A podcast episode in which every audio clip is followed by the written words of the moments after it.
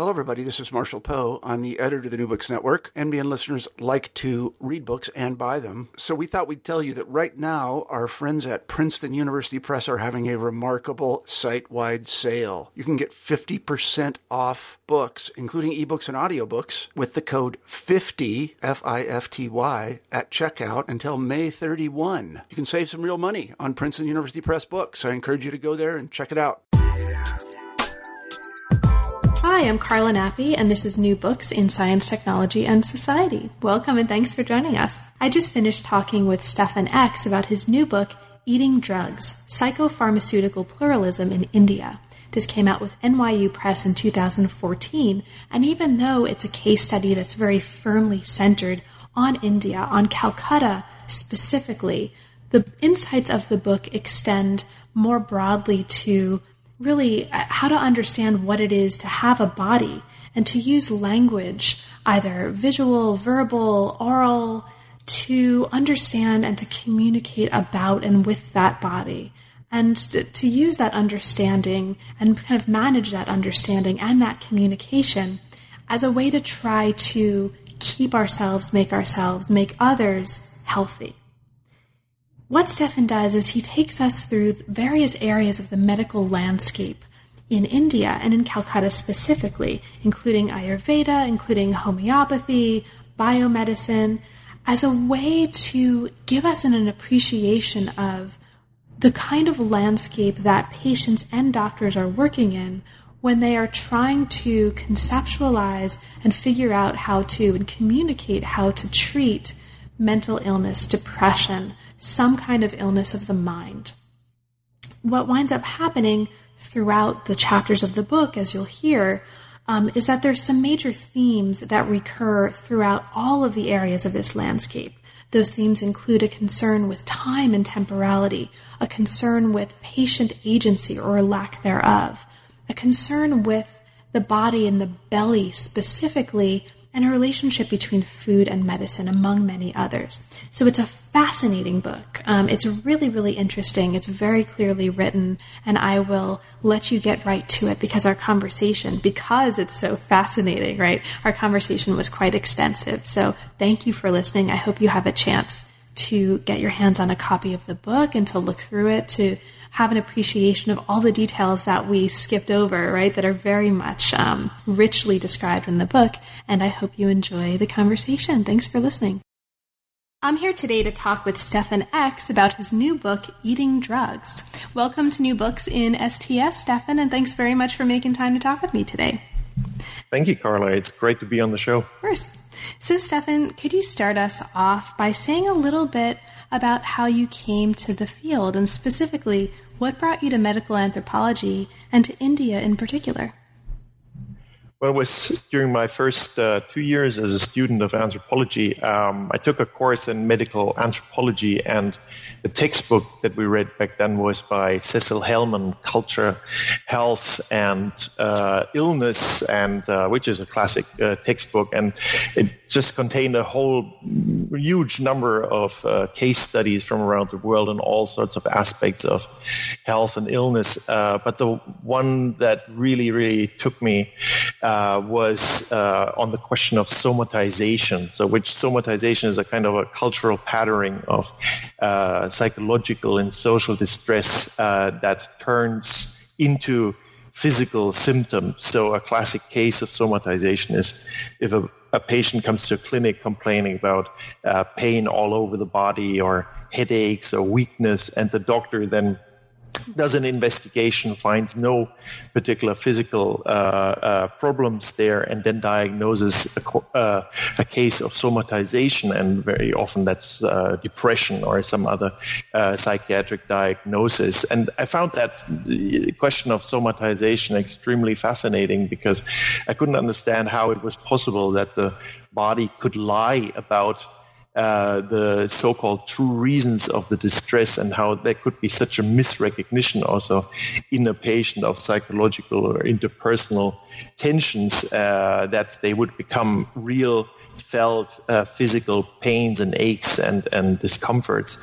And it also fascinated me because it seemed to be a puzzle that uh, medicine alone would not be able to solve, but something that really needed uh, anthropological work uh, as well because it required uh, a lot of in-depth knowledge of a local culture and uh, because the expressions that were used are in local languages. So uh, you know it, it, needed this anthropological uh, perspective on it. And i have to say that after all these years many years later i definitely have huge problems with how the whole question of somatization is laid out nowadays in the literature. And the book is also very much an engagement with this question of uh, is it really the case that uh, sort of what is uh, a problem of the mind is being turned into a problem of the body by the patient and then uh, properly, accurately turned back into a problem of uh, the mind by the doctors with the help also of uh, psychopharmaceuticals in that case. But definitely, so that was the question that fascinated me enough to uh, become a medical anthropologist. And uh, what brought me to India was a series of uh, accidents. I think most anthropologists will be very happy to admit that their projects are shaped by these happy coincidences. Uh, in my case, uh, I've always been somehow interested in East Asia, Southeast Asia, South Asia, and um, back uh, in my student days, I also just went on a long uh, journey and uh, around uh, various places there. And uh, from all the places I visited, India just fascinated me the most. And uh, I really fell in love with the place and decided to do my PhD on it as well. Um, but then, sort of, this particular study came out from from a very different angle. I was really um, more interested back then in how people uh, experience the effects of environmental pollution onto their health. And so the initial stage of the project for my PhD was to go to uh, a specialist clinic for lung diseases in Calcutta because uh, I wanted to find out how people reflect on air pollution causing respiratory problems and also how that would make people reflect on the ill effects of modernization more broadly. That was the interest that I had. And in these interviews with people diagnosed with lung diseases, um, all they talked about more or less was their stomach, food, digestive imbalances. And uh, I was also just taken by surprise by that. This this immense focus on what is actually going on in the belly, basically. And even with patients who are diagnosed with lung diseases, that they seem to be far more interested in talking about digestion than about uh, breathing or anything like that. And it was this uh, strong focus on on everything having to do with food and with digestion that I then uh, turned into the major part of the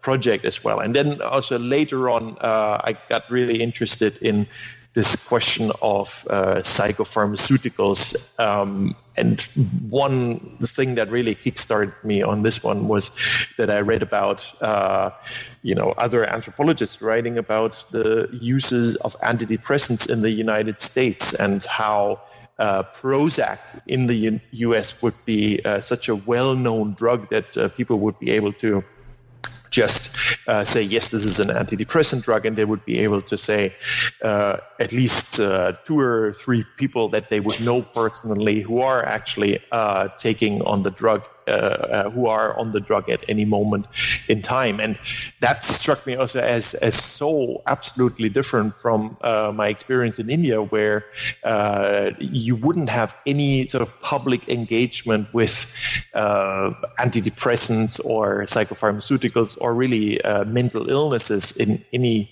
recognizable way. There's sort of the odd newspaper report maybe on it, but it, it doesn't have that public salience and and, and discourse to it at all. And I was at the same time really struck by the fact that India is one of the world's largest producer of uh, generic versions of these uh, psychopharmaceuticals, and that seemed to be very odd to me that uh, India could be, on the one hand, producing all the drugs, but then it seemed also when you read WHO publications and, and uh, the whole literature, and it seems to be that India is this place of of yoga and meditation, and no one in the world uh, there has ever seen uh, an antidepressant drug before, and that uh, you know that's this huge discrepancy uh, brought me also to this, to this uh, question of uh, the uses of antidepressants in India today, and you know in the book also then I, I try to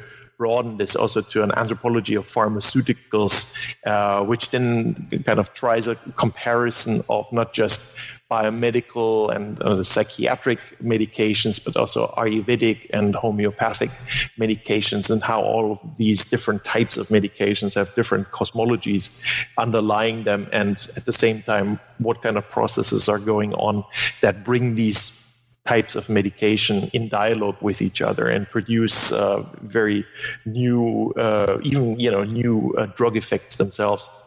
Great, thank you. That's fabulous. Um, and one of the things, um, just kind of incidentally, taking um, a page from or taking off from what you just mentioned, one of the things that I really appreciated here, as someone who's a historian of medicine and medical and um, sort of pharmaceutical culture in China specifically, um, I really appreciated the fact that you're emphasizing that these different um, medical cultures, right? These different homeopathic and Ayurvedic and biomedical and popular medicines.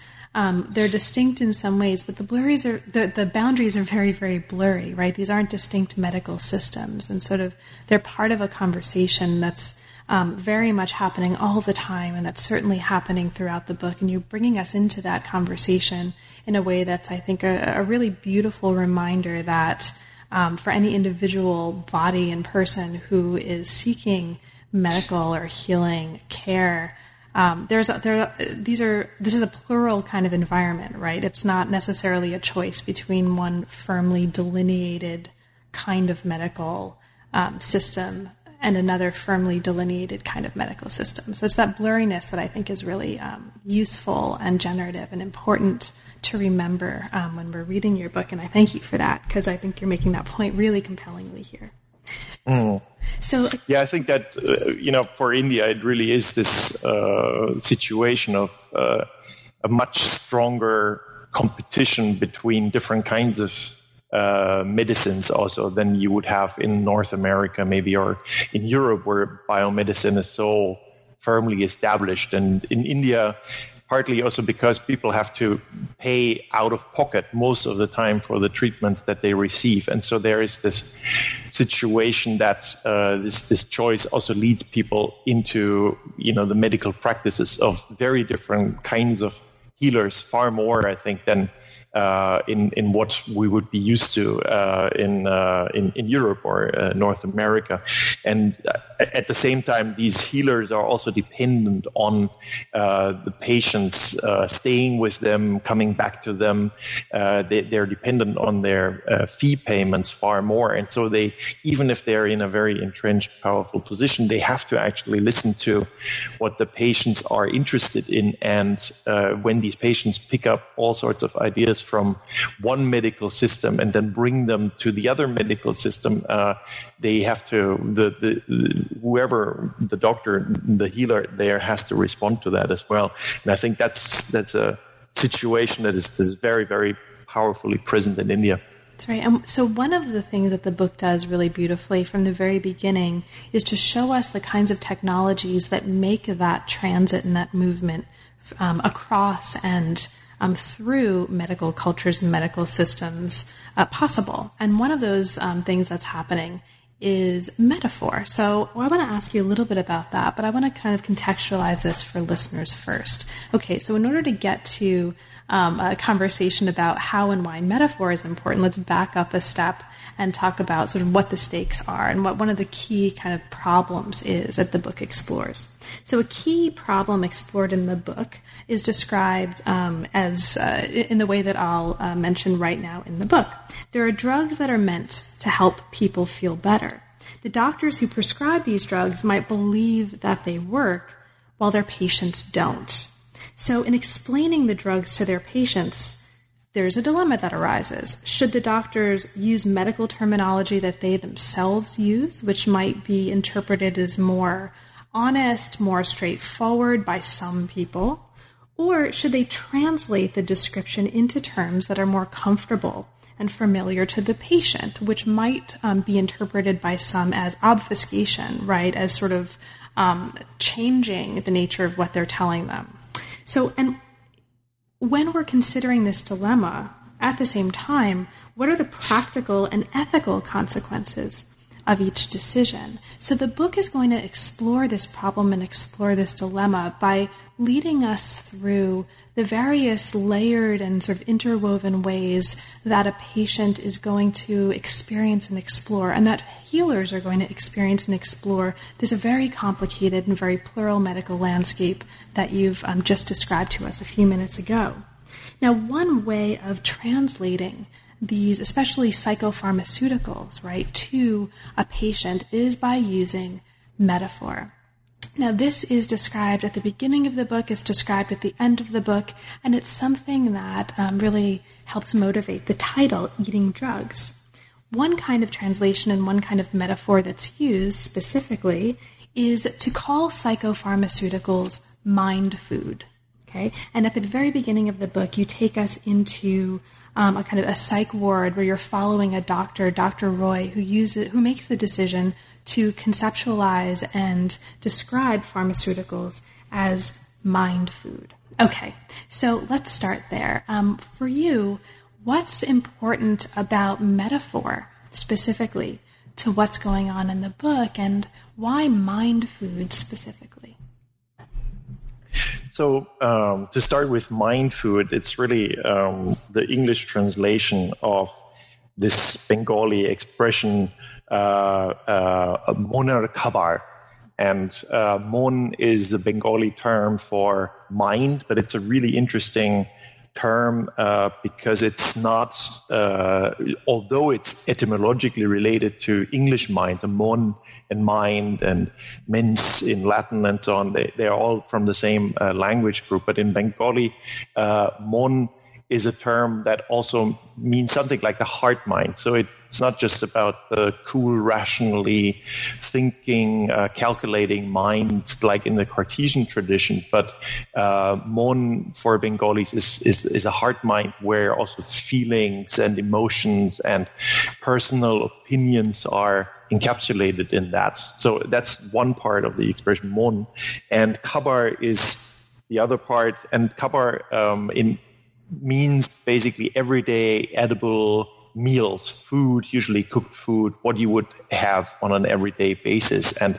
again, uh, in Bengali language, you have a huge range of terms for various kinds of food. So it's um, in many ways much more differentiated in that regard than in English, where you have food basically, and then you would qualify that with uh, some other terms. But uh, in, in Bengali, if you say kabar, then you, everyone means, ah, this is sort of the, the homely, everyday uh, food. It's not the food that you would offer deities. It's not the food that uh, has been left over by someone. It's not uh, the food from the day before. It's kind of your your good everyday meal basically. And, and what the um, you know what I've observed the Calcutta psychiatrists doing when they um, explain uh, the action of psychopharmaceuticals to patients and how they also try to convince patients that these are uh, good to take. Don't worry about them. It's every day. It's easy. Uh, that's the expression that they would use. Is moner kabar minds uh, food. Um, and so what they do is, you know, with this work of metaphor that they're employing, they're just uh, building, you know, taking all the resistance and doubts and worries that a patient might have about, for example, the long-term intake of a drug, um, or the, the the worries of uncontrollable and unforeseeable side effects and things like that. They take that and already try to mitigate for the sort of negative um, uh, connotations of that by just calling it uh, kabar. And it's the food that the mind uh, would um, take in, and uh, where this idea then emerges from the metaphor that they're using, and also when patients would be asking for further details and they would say, "Well, your mind is being starved of nutrients. There's something, you know, you the mind needs good nutrition." Nutrition to keep going, and all that you're missing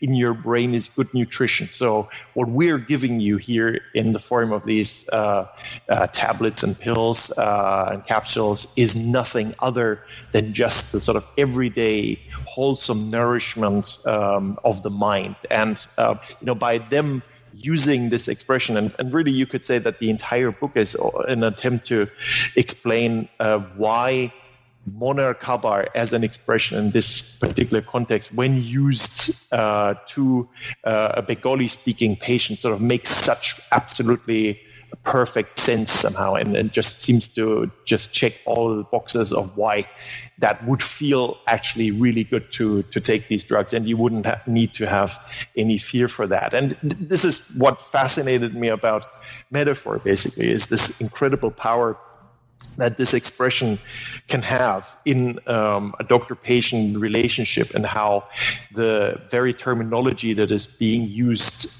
um, maybe by a professional psychiatrist is transformed into it also needs to be transformed into something more uh, wholesome or acceptable for patients. There's always, of course, the idea among the doctors that patients uh, in India are, as they say all the time, again and again, well, most of the patients are illiterate. They have no idea. Uh, their education in this country is so bad.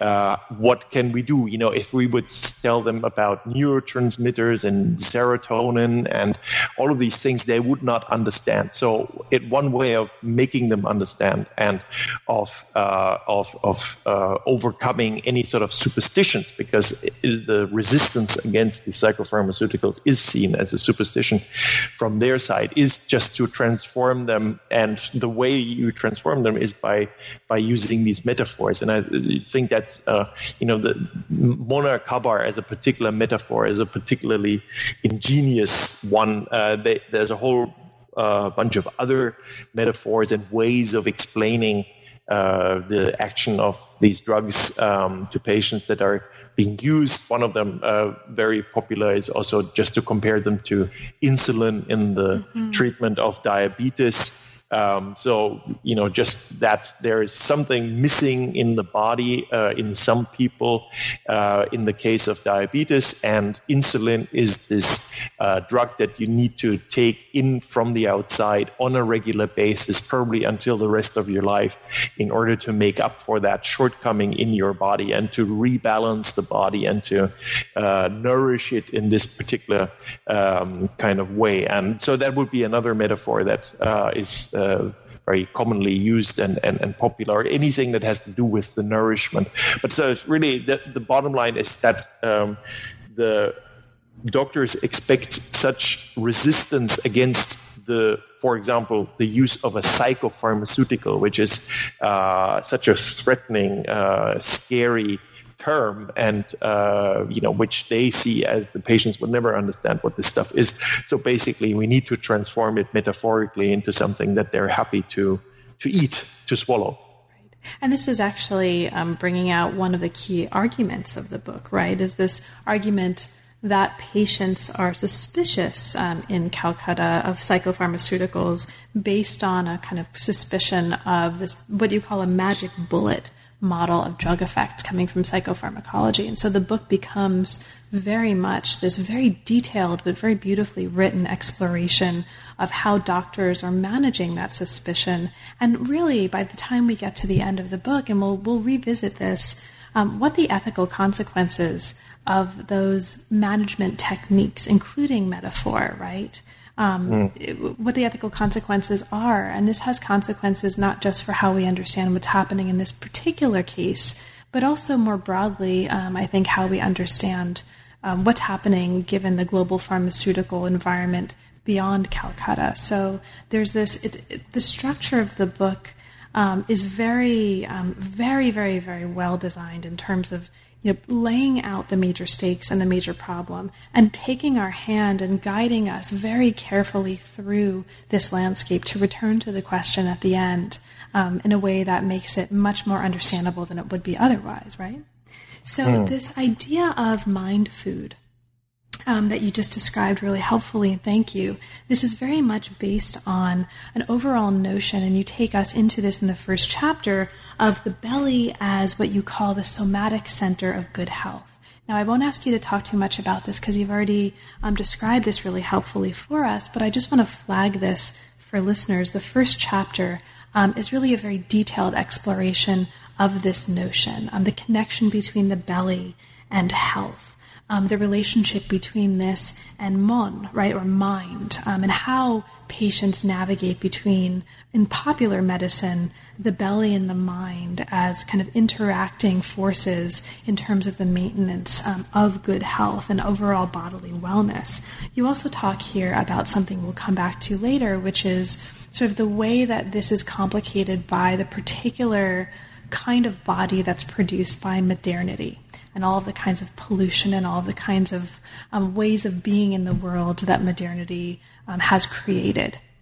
Now, one of the things that's really interesting um, that comes up very much at the beginning, and I'm going to follow this through, um, is a concern with the kind of, at least as I read it, the kind of translation that needs to happen, not just across language, not just using metaphor, but also in terms of time and experiences of time.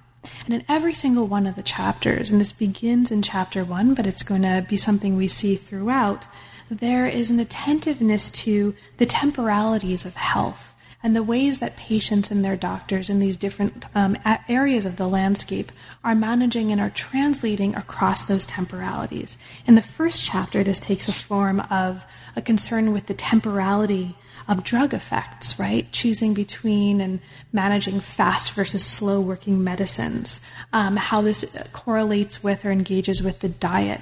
And we're going to see different ways that temporality and concerns and translations thereof um, recurs and manifests throughout the book. Now, one of the temporalities that becomes really important is a concern with past and present and a concern with moving between historical and cosmological time. And this is very much a concern that we see coming up in the second chapter.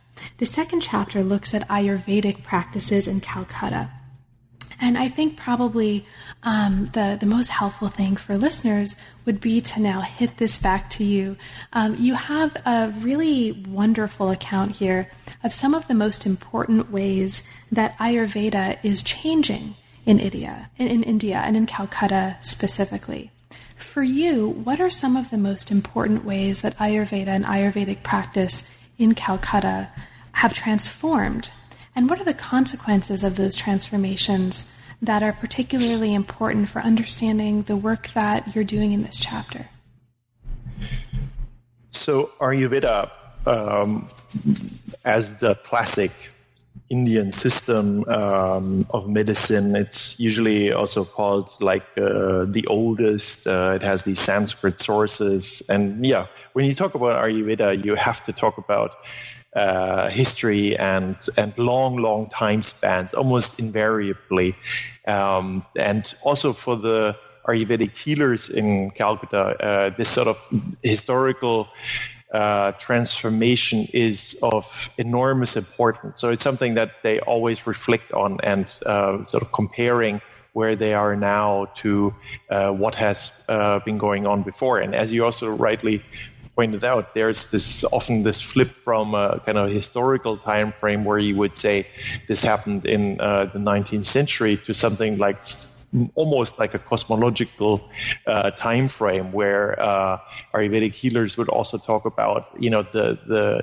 days when it was possible for uh, uh, people to, for example, one of them talked about how uh, people in the past, almost like a cosmological uh, age old past, would be able to take the stomach out of their body, uh, wash it in the clear streams of the river and put it back in, you know, like that they had such a total control not just over their body but also over their mind basically. That uh, also would n- prevent them from having so many of the diseases uh, that people today are suffering from. The whole disturbance of the mind that people are suffering from today was different that um, you know, one of the big transformations also that they see is uh, in terms of the sheer range of Ayurvedic uh, therapies that um, you can find in the classic uh, Sanskritic texts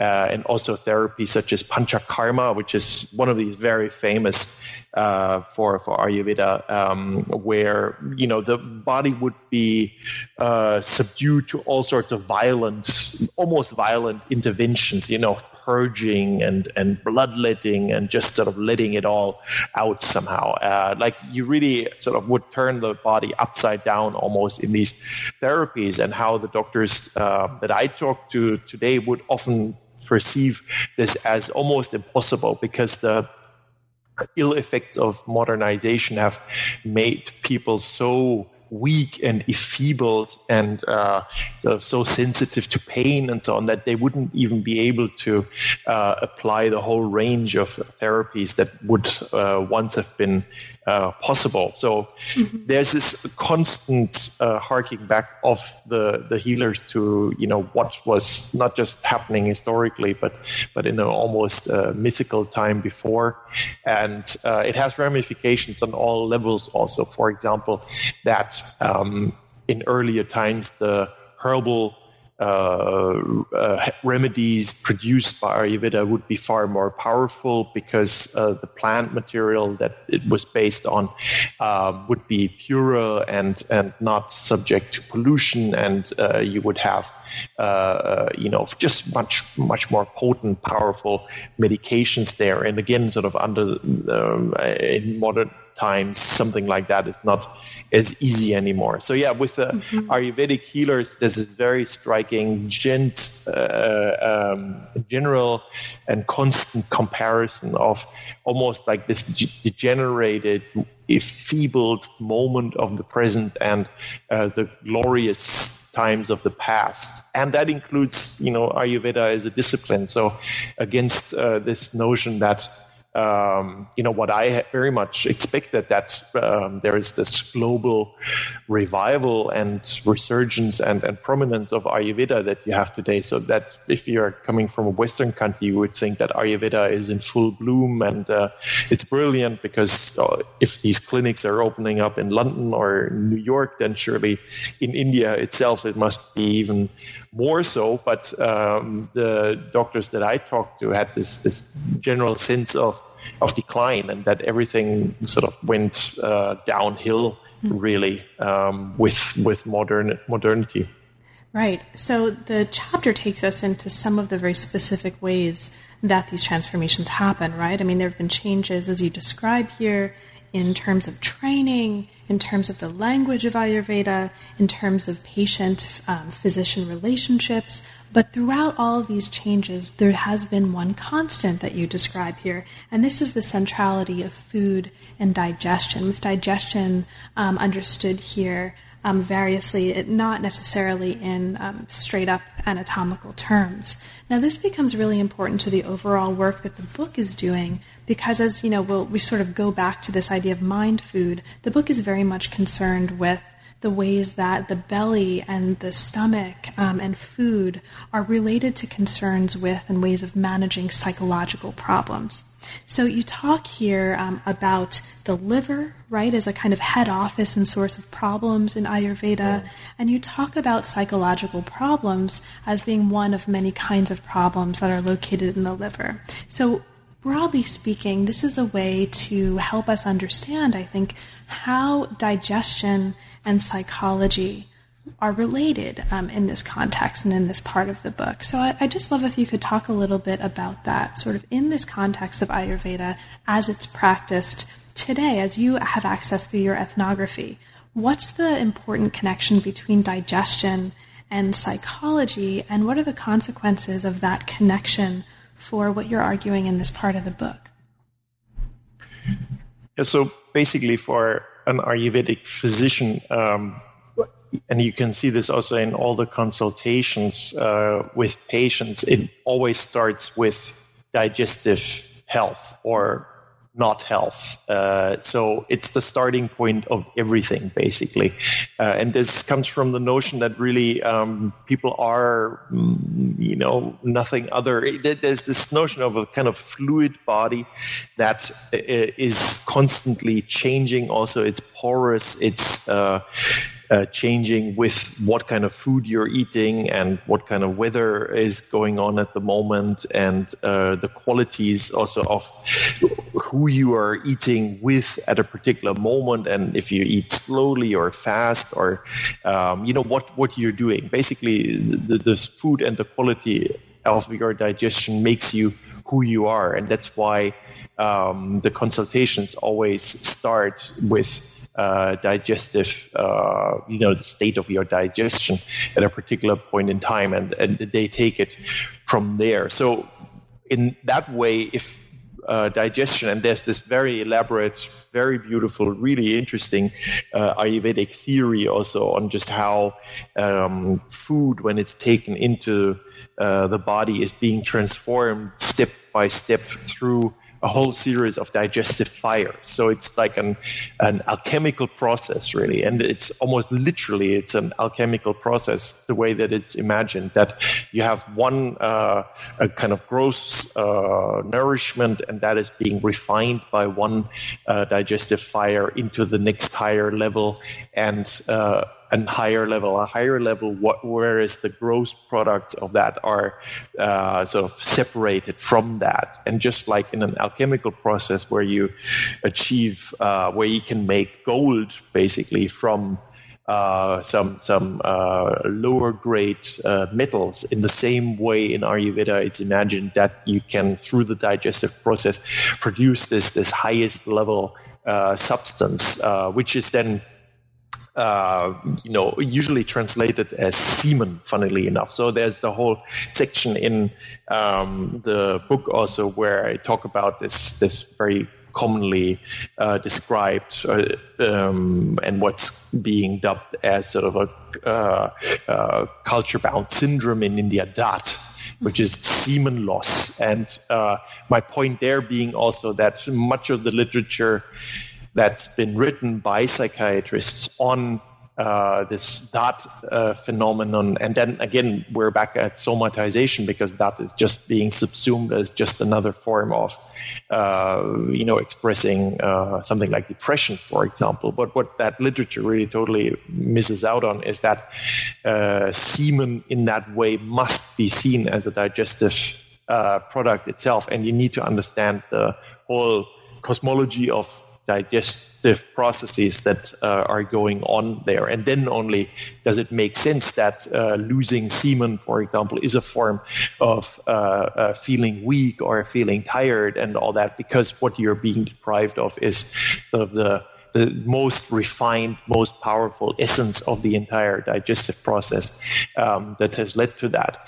And sort of if that's the basic idea of it, and you can find that again in the classic scriptures, but it's also something that I would think it's not, you can't find a lot of people talk at any great in any great detail in a popular level about the same thing, but the general notion of it, I think, is extremely uh, widespread also, and and uh, the lay people in um, in Calcutta would uh, uh, you know very easily talk about um, that um, as well. So if you have that principle, then it's a very small step also of thinking that anything that has to do with uh, the mind uh, is ultimately also based on some kind of digestive uh, uh, problem and is definitely connected to that. And so, you know, it, it, kind of ties back to what I'm laying out in the chapter on uh, popular practices and uh, experiences of the body, sort of what this mind uh, belly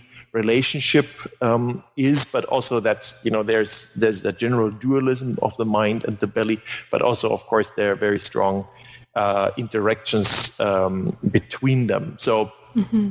But that's ultimately really it's it's about also that that that Ayurveda um, has absolutely no problems also in um, seeing the mind as amenable to being medicated uh, in various ways. Because what you're doing with the medication is you're taking a particular kind of food into your body and it's being uh, digested in this way. And there's a very uh, large and thriving um, part of the Ayurvedic drug manufacturing um, the Ayurvedic pharmaceuticals business in India, which is basically about tonics for the mind. So you see an awful lot of uh, advertisements for, you know, give this particular tonic uh, to your uh, child and they will be superior in school or uh, you see advertisements for uh, tonics that are specifically for older people so that they remember very well and that their mind keeps on functioning on the same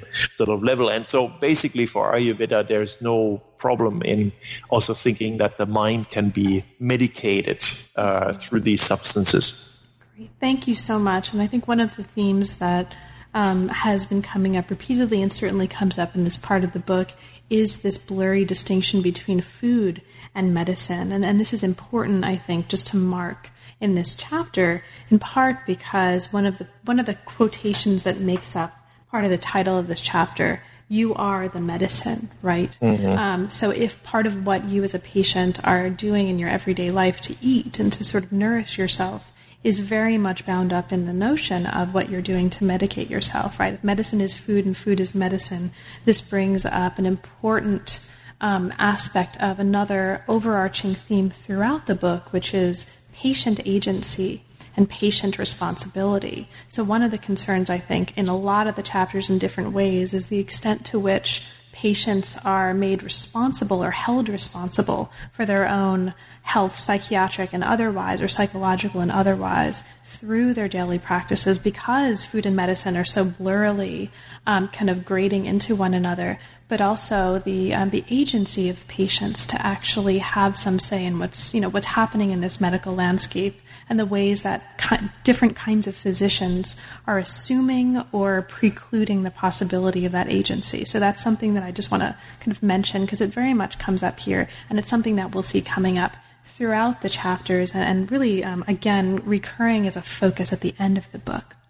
So we've talked um, up to now about these different um, areas of the medical landscape, right? We talked about popular practice, we talked about Ayurveda, and in each case, the connections between the mind and the belly, between psychological health and something having to do with food and digestion. And this is also something that comes up in the next chapter, which takes us into the next area of this medical landscape. Now, this is a chapter that looks very closely at homeopathy.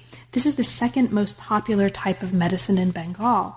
Now, I won't ask you to talk at, at any length about the nature of homeopathy, right? Uh, listeners can go to the chapter for that. There's a very detailed description here of uh, the kind of the history of homeopathy. This was invented by a German physician, Samuel Hahnemann.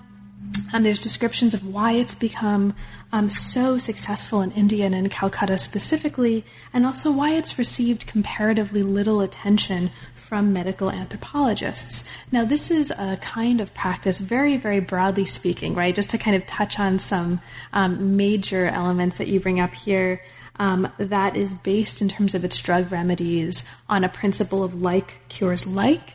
Um, the kind of the principle that patients should receive very low doses of homeopathic drugs is very important.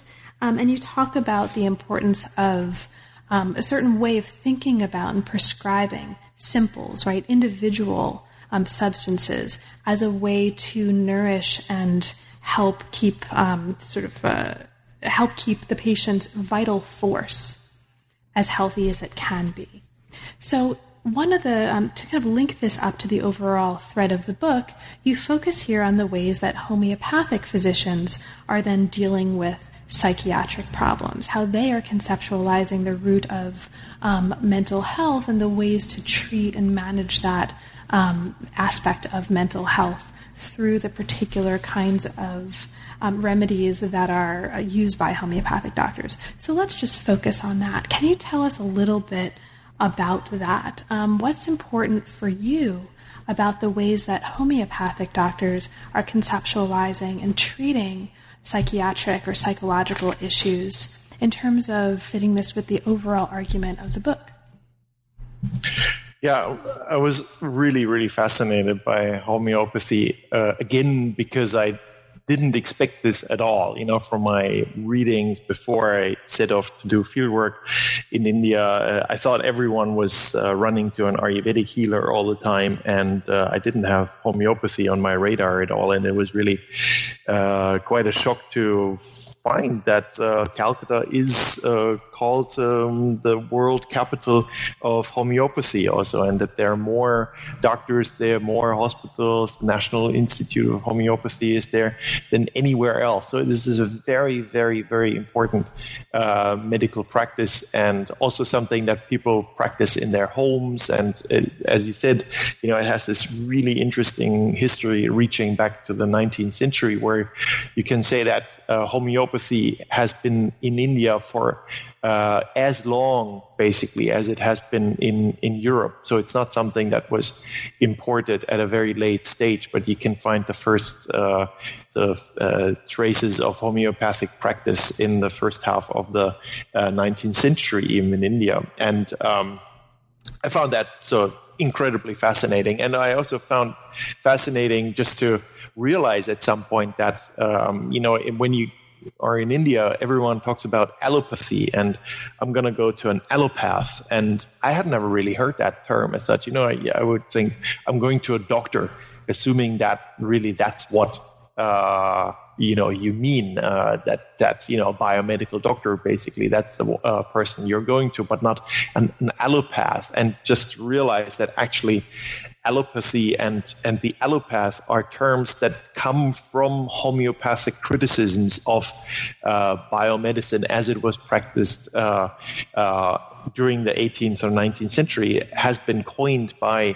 Hahnemann, the inventor of, of homeopathy, and that it was actually a very derogative term that is being used. So homeopathy being uh, the science of curing like with like, and that's the good way and the rational way of doing it. Whereas allopathy is sort of builds up this uh, this opposition uh, to the body and the symptoms, and is always at war basically, and uh, therefore it has all of these these uh, terrible side effects and is a medicine that is ultimately irrational from their point of view. So that this term also allopathy um, has taken total root in in everyday uh, language. And also that the indian doctors the biomedical doctors would always refer to themselves as as allopaths and uh, what they're doing allopathy. So the the impact and the cultural general salience of homeopathy, I think, can hardly be overestimated. And it, you can also find all of these traces of how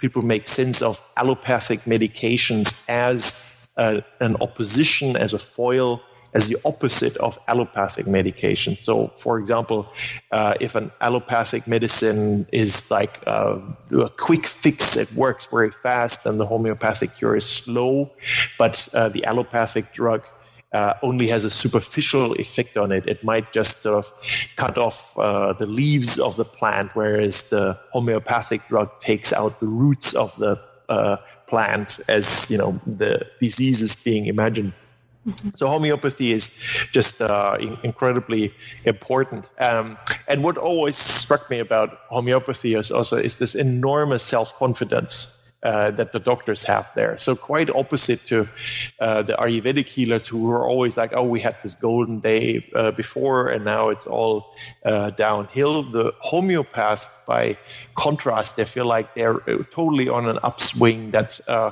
what they're doing is absolutely great. It's getting better all the time in some ways and not in all ways, but, but overall that, that homeopathy has this very established place. And part of that is going back to your question really is this confidence in just being able to treat absolutely everything. Mm-hmm. Because um, the way that the homeopathic drugs uh, would work are never, you know, this is sort of through the dilution process on the potentization of the drugs. Uh, already the drug is so uh, ethereal, so fine, so subtle that uh, it when you take it into your body, you don't even need to swallow it. You can just uh, rub it on your skin, or you might just uh, inhale it, for example, and it will still do the work that it does because it's so fine. And that is also again seen as um, the reason why for a homeopath, there's absolutely no problem in treating all sorts of mental problems with homeopathic uh, medications because um, you know there's no opposition even between the mind, gross mind, and the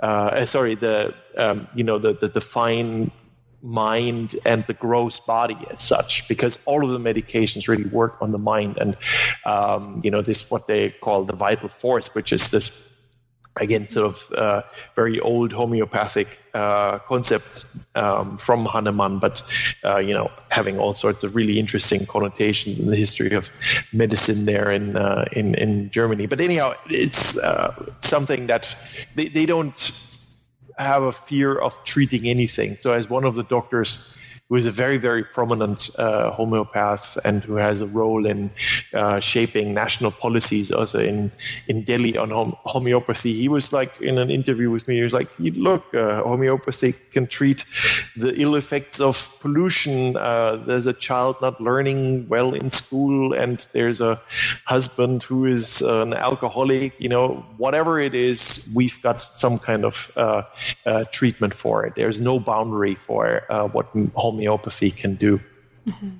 And there's this really interesting, um, just to kind of touch on and highlight the recurring theme of time and temporalities, right? There's this really interesting discussion in this chapter where you are taking on something that you just mentioned a little bit earlier this idea of um, the kind of the, the long time that it can take for homeopathic therapies to work, right, relative to allopathic uh, medicines and therapies and the ways that doctors are managing patient expectations while at the same time staying true to what they feel are the efficacious um, you know results of this long-term very subtle homeopathic therapy. And you talk about their use of placebos as a way to manage patient expectations and also administer um, drugs in a way that is attentive to these very different temporalities and ways of experiencing the body and time that patients are coming to them with, and that have to accord with the therapeutic effects of these drugs. So, again,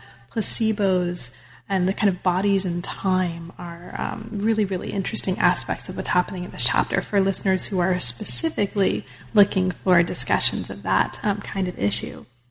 Now, as we move through the book, you know, of course, there's a lot more about homeopathy that we can talk about. It's a fascinating chapter. Um, but, you know, there's also another chapter that comes after this that takes us into yet again another aspect of this medical landscape and medical marketplace that patients are navigating as they are dealing with um, the engagement between food medicine and their uh, and psychology in the mind. And that is psychiatry. So chapter 4 takes us into the ways that calcutta psychiatrists are positioning themselves with respect to popular beliefs about psychopharmaceuticals general physicians practitioners of non-biomedical treatments and the pharmaceutical industry. So this is taking us right back to the beginning in a way um, where we were first introduced to this Dr. Roy at the beginning of the book, who's using this metaphor of mind food to explain pharmaceuticals.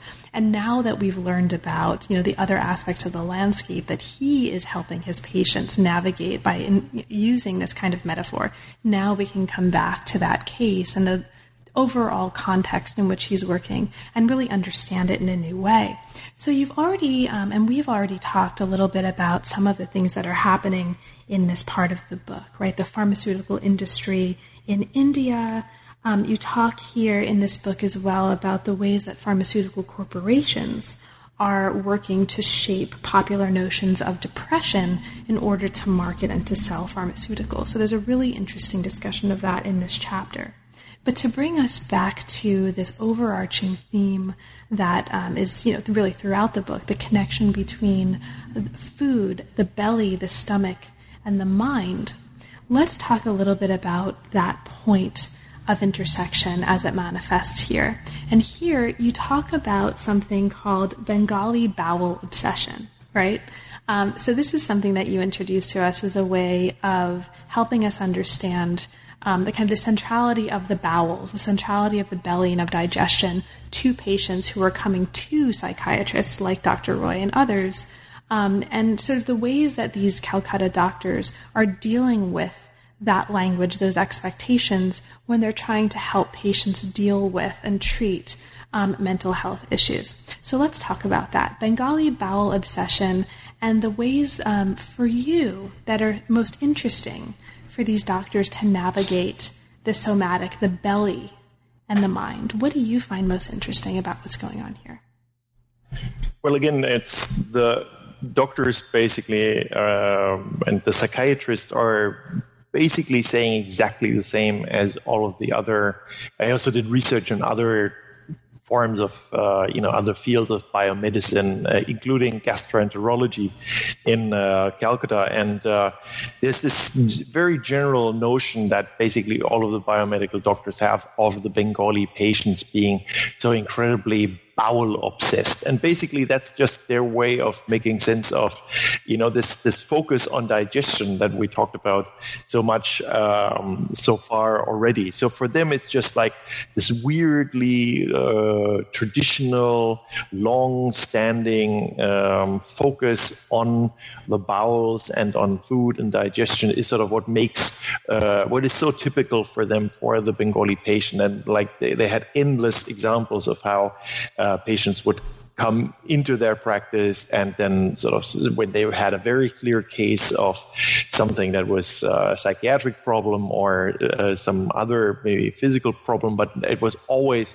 that uh, ultimately it had to be in the mind of the patients. It had to be um, to do had to do with uh, digestion. And and how basically the doctors are trying to make sense of that themselves and also how um, you know they then as as psychiatrists had to deal with that on a daily basis. So, uh, you know, making fun of it was a large part of that, or uh, also a, another psychiatrist sort of saying, uh, you know, I, you know, whenever a patient starts again with uh, their belly this and their belly that, or um, there's another very common expression uh, which is gas. Uh, so there's this notion of gas somehow traveling all over the body, and it kind of gas goes up uh, to your brain and puts pressure on your brain, and that's where you get the headaches from, or the gas is doing something else, and that sort of makes you sad. Um, that um, you know, the psychiatrist would just say, you know, if you even start with this, you know, I'm not gonna have any of that. You know, I'm uh, just shut up on that. I'm not gonna listen to you. So, uh, you know, it's trying to make sense of how this particular group of doctors, who themselves, of course, uh, are uh, almost almost entirely Bengalis, so something that they themselves have grown up with, are then making sense from why the patients are talking in that way. And also, this is of course very important for understanding then, you know, how they would deal creatively or deceptively or however you want to put it with these notions that the patients bring to them and how they have to or they feel they have to transform it in order to, you know, get to the truth of what is going on. And the truth in their mind is really that uh, this particular patient does not suffer from some kind of digestive imbalance, but this is a clear case of depression. And if they give, if they manage to give that antidepressant drug, for example, to the patient, then uh, this this whole uh, bowel case will just clear up as if by magic. Mm-hmm. Now, we've already talked a little bit about um, the use of metaphor here, right? So I won't um, bring that up again in any detail except to just mention that in addition to this idea of mind food and to likening um, uh, psych- psychopharmaceuticals to um, nutritional supplements, right? The likening um, the kind of supplementary use of psychopharmaceuticals to diabetes, to insulin. You also describe other kinds of metaphorical um, means of management here, and that includes comparisons to nature, to the Ganges River, to fairy tales, to everyday over-the-counter drugs. Now, you you know, kind of managing patient worries, and whether you, you've mentioned sort of you might call this deception, you might call it something else. Well, the book does take a position on this, right? And as we come to the end of the book, we come to a really useful discussion of some of the ethical consequences of this. Now, you start the book um, telling us straight up, um, explicitly, that the book is written from a position of doubt about psychopharmaceuticals. And as we come to the end of the book, we come to a very straightforward, um, very frank discussion of some of the consequences of this behavior, right? Um, so we've talked already a little bit about this, um, but I just want to kind of ask you as we come to the conclusion here um, if you'd like to talk a little bit more about it, right? This use of metaphor um, is, in a way that you describe it um, in the conclusion, a kind of deception. You call uh, Indian doctors who call psychopharmaceuticals mind food um, or uh, right? Plain liars, potentially. And talk about the dangers here of, as you call it, fudging the difference between self care and the commodification of health in the form of biomedical drug taking. So there is a kind of position, right, an ethical position that the, at least see, it seems to me that the final chapter is taking. So can you talk about that a little bit? For you, what are some of the most important lessons that we might take um, from this positioning and, and, from this study in terms of understanding how to move forward um, and what the consequences of that might be? Well, yeah, I mean, what I always had huge problems with um, the whole time I was uh, studying uh, things in India is this generalized assumption of the doctors that patients are steeped in superstition and uneducated. So it's something that pops up almost everywhere also where I would think that, you know, if you just did the proper ethnographic study in it, you would see that the patients, for example, when they come to a psychiatrist uh, and that they would present something like the belly, uh, aches as as a key uh, problem rather than saying oh I'm sad or focusing on on on their moods or on emotions that that's not from a position of uh, of a lack of education or being some kind of country bumpkins who cannot express themselves. But uh, you know, if you would delve deeper in it, you would see that you know why the patients have this idea that surely a biomedical doctor will not be interested in listening to them talk about moods and of course they could do it and all of these things. So it's this generalized sense among the doctors that I, uh, I found very problematic that the patients are somehow you know just illiterate and, and uneducated. And they're taking this notion also to their uh, patients' understandings of, of medications and somehow always assuming that they will not be able to understand. There's no point in trying to explaining anything. Uh, you're just running into all sorts of obstacles. And so that the very best way is just to fudge it you know if it really if you even have to explain anything because most of the time the doctor would just write a prescription and not even bother to um, explain anything about it and why you know this particular mind food uh, metaphor you know on the one hand i think it's absolute genius uh, of the doctors uh, to use it, but at the same time, it also creates a lot of uh, potential problems. And one of them is um, about you know maybe creating in uh, patients' mind that yeah this stuff is like food. And as I uh, also explain in, in the book where um, there's this very strong culture in just sharing medications in Calcutta, for example. So you would have uh, there's a family meal, and uh, at the end of the meal, um, you would just have a basket of medications being uh, passed around, and you know these would be most of the time might be prescribed, but very often they would just be not be prescribed. They might have just been bought over the counter, and then people would say, "Oh, try this," you know, for that. And if you have a notion that well, these drugs are just uh, mind food, then uh, people might get started on, on drugs that uh, you know are actually really really bad for them, and they have even no idea. This is actually one of the things that really also got me started with this study in the first place, um, which is you know I, I, got going with this research on, um, for example, fluoxetine. Fluoxetine is the, you know, the the sort of stuff name of uh, the, the, the the active ingredient of uh, Prozac. So it's that uh, term. So Prozac is the brand name. The U.S. brand name, and then in in India, uh, uh, you know, since it's all generics, there's a whole proliferation of brand names, and um, but fluoxetine is the substance. So I kind of went to Calcutta and uh, I met up with old friends, and uh, they asked me, "So great uh, that you're back. Uh, so what are you going to study this time?" And I said, "Oh, I'm really interested in, um, you know, in these antidepressant drugs that I heard about from North America in particular." Oh, okay. So what's what kind of what, what is that? Oh, well, there's one, for example, which is called fluoxetine. And then uh, one of my friends said, "Ah, well, I'm, you got this all wrong.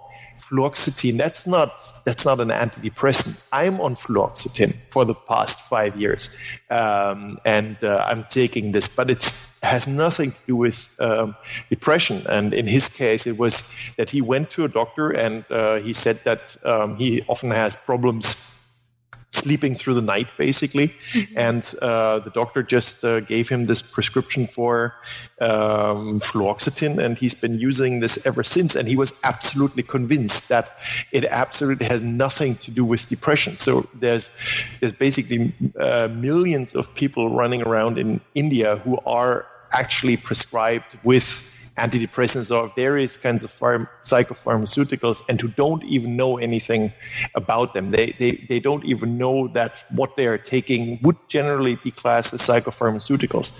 Now, there's also uh, a lot of arguments that you could make that really, uh, you know, one should judge these drugs by what they do rather than by how they're classed, and I mm-hmm. uh, take that on board as well. So, so that fluoxetine might, in the end, actually not might be misclassified as an antidepressant, and there's a very good argument that the whole notion of an antidepressant is actually misleading. So I, I am I'm fine with that as well. But still, I, I, have a huge problem with so many people in India being prescribed these drugs uh, that are you know they've been diagnosed by a GP most of the time uh, as having some kind of mental illness basically and they're taking these drugs and they don't even know about it. And i think that when the psychiatrists are using this language of Moner Khabar and, and mind food that it's just sort of perpetuating that kind of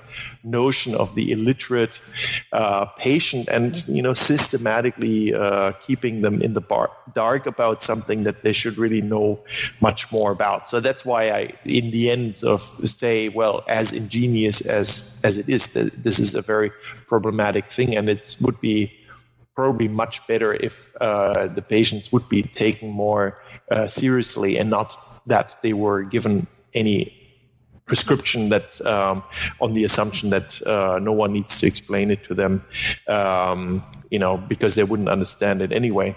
And another uh, irony in all of this is that the way that uh, the psychiatrists are advertising um, um, um these drugs as as Moner Khabar as as food uh, for the mind uh, and rebalancing uh, the mind, and also you know the notion that they're having of what these drugs do in in the body are based on this idea that there is uh, that there's um, neurotransmitters and they're uh, communicating with each other with these uh, uh sorry that the neurotransmitters are the way that the brain communicates chemically uh, between the synapses, and uh, that what this drug uh, Prozac does is sort of the selective serotonin reuptake inhibitor. So it kind of modulates the uh, reuptake of these neurotransmitters in in the brain effectively, and that's how it actually works. When it's been uh, proven more or less conclusively since the 1970s that this is not how the drugs work. So the doctors are accusing the patients of being kind of uneducated, and at the same time, they're perpetuating uh, a model of the drug effects which in the proper scientific literature is even discarded. And I think that is also just uh, highly problematic. Mm-hmm. Great. Well, Stefan, thank you so much. And I think it's probably very clear um, to listeners that a lot of what you just said and the kinds of concerns raised by these assumptions and these problematic equations are very much um, applicable, right, or, or instructive for us to keep in mind as we think well beyond the case of these doctors in Calcutta and, and sort of more broadly to um, the environment we're all living and working and making our choices about what to put into our bodies and how to think about and metaphorize our bodies in, right? So, Stefan, there's a ton of uh, material that we haven't had a chance to talk about, right? The book is exceptionally rich, and we only just scratched the surface. But given that, is there anything in particular that you'd like to mention for listeners that we didn't have a chance to talk about? Um, well, I would like to, you know, generally, I think what would be important to me is to find ways also of making ethnographic work uh, more relevant to policy interventions as well. And uh, one of the things that I've been frustrated by for many years now is, for example, how the entire strategy of the World Health Organization when it comes to global mental health is also, um, you know, based on a lot of assumptions that are not necessarily based on sort of actual research in the uh, localities where uh, all of these policies are then supposed to be applied.